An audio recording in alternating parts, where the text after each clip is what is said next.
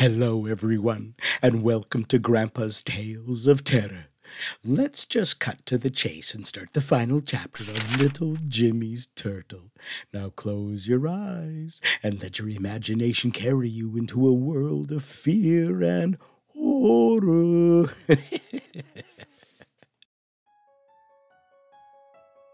Little Jimmy arrived early Friday afternoon, the little suitcase in his hand, running up the sidewalk to hug very tightly his mom and dad.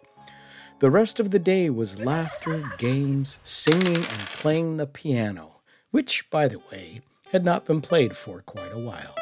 The next morning's breakfast consisted of pancakes, potatoes, and chocolate milk.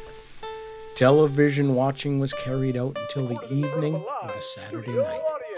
There was a bang at the door, and the doorbell was being repeatedly pushed. The dad opened the door, and in stormed the bully's father, brandishing a pistol. He pointed it at Dad and asked where little Jimmy was. Dad yelled at him to get out of the house. He pistol whipped the dad, cutting and dazing him, then walked past him. He found Mum and little Jimmy sitting on the couch watching a movie. After kicking the television and sending sparks throughout the living room, he yelled at the mum saying he wanted little Jimmy and the turtle. He pulled Jimmy from his mum's arms, threatening to shoot her if she did not let go.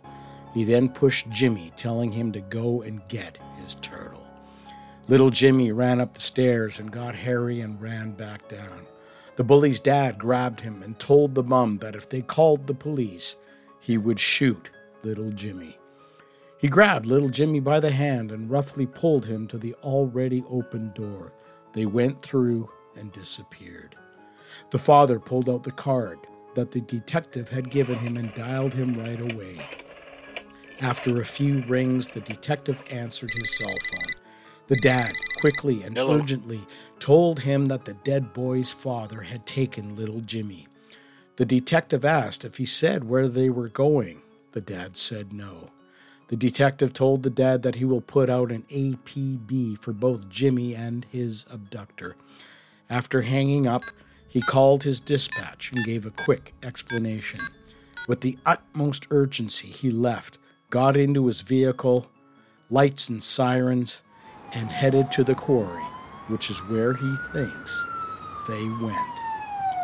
A crack of thunder took place, splitting open the sky. Rain started to fall as if someone was pouring buckets of water from above. The detective took the path and walked, gun drawn, to the hole in the fence. He went through and came upon Jimmy and the dead boy's father, standing where the bully must have fallen. The bully's father was holding a gun to Jimmy's head, yelling at him to tell the truth. Jimmy had his hands over his ears as if he was trying not to hear anything, yelling back that he was. The bully's father had Harry in his other hand and put the gun to Harry's head, yelling at Jimmy that he will kill Harry instead. Lightning filled the sky, the rain unmerciful, pounding everything and everyone. The detective, with his gun aimed, yelled at the bully's father to drop his gun. Both Jimmy and his abductor looked at the detective. The bully's father yelled back that he just wants to know what really happened and who killed his son. The detective said that this was not going to bring his son back, adding he should let Jimmy go and put the gun down. It was then that Harry nipped the bully's father's finger, causing him to release them both. Jimmy ran to the detective, and Harry was dropped to the ground. Shielding Jimmy from his abductor, he yelled again to the bully's father to drop the gun. Instead, the bully's father raised his as if to shoot.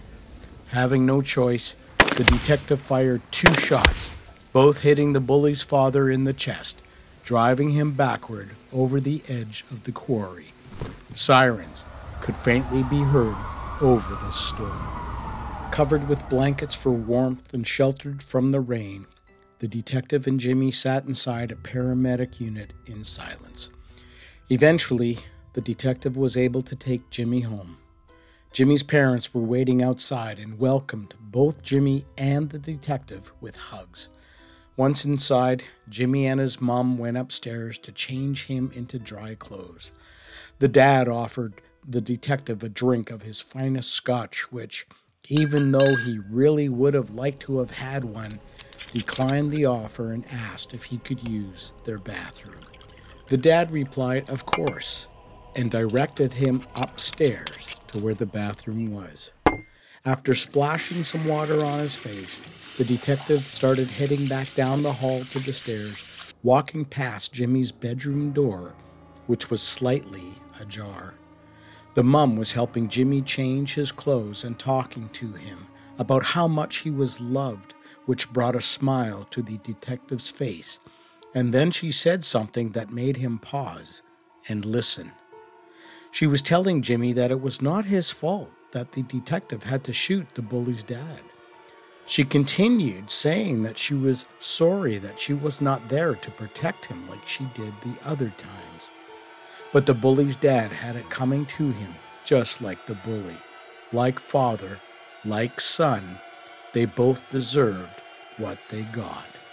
Unexpectedly, the bedroom door opened, surprising the detective.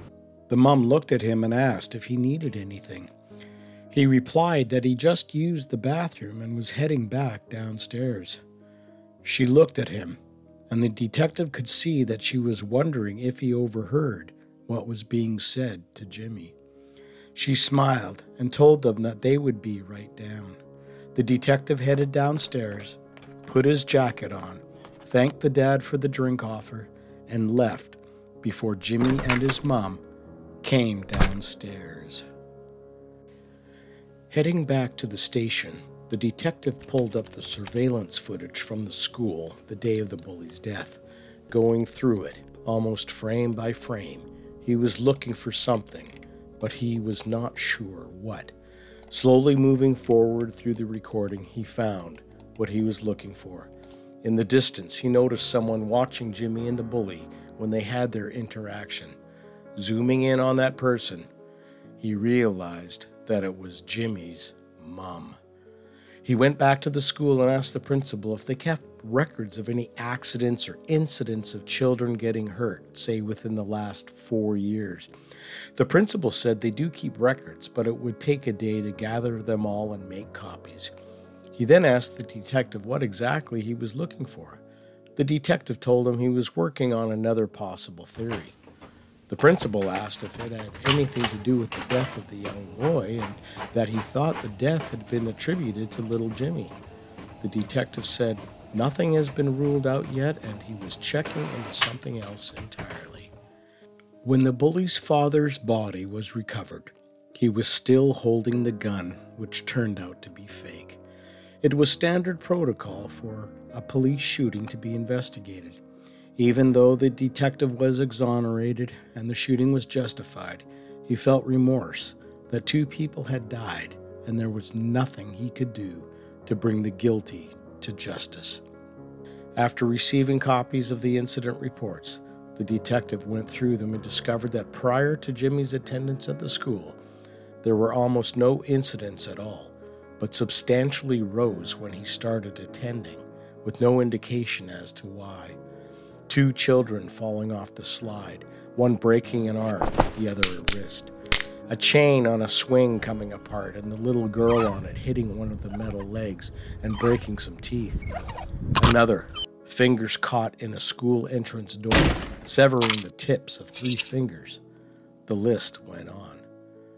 The worst one of all being a little innocent eight year old boy to spend who knows how long in a facility prodded and examined, perhaps for the rest of his life. The detective had no proof, no evidence, just a sick feeling in his stomach. He knew who the monster really was. It was a beautiful night for a fire, the last night before little Jimmy was to leave indefinitely. Dad was setting up the chairs, placing logs and paper in the fire pit. He realized that he did not have any kindling to get it started. He tried using his hatchet on one of the bigger logs, but was not making much headway. Mom and little Jimmy had come outside, Mom carrying a branch. She handed it to Dad and told him to use it. Dad asked her where she got it from. She said she picked it up one day while out for a walk. The branch was covered in what looked like spots of red paint. There was a hole that looked fresh where a piece of it must have broken off. He said it would make great kindling. It was a beautiful fire.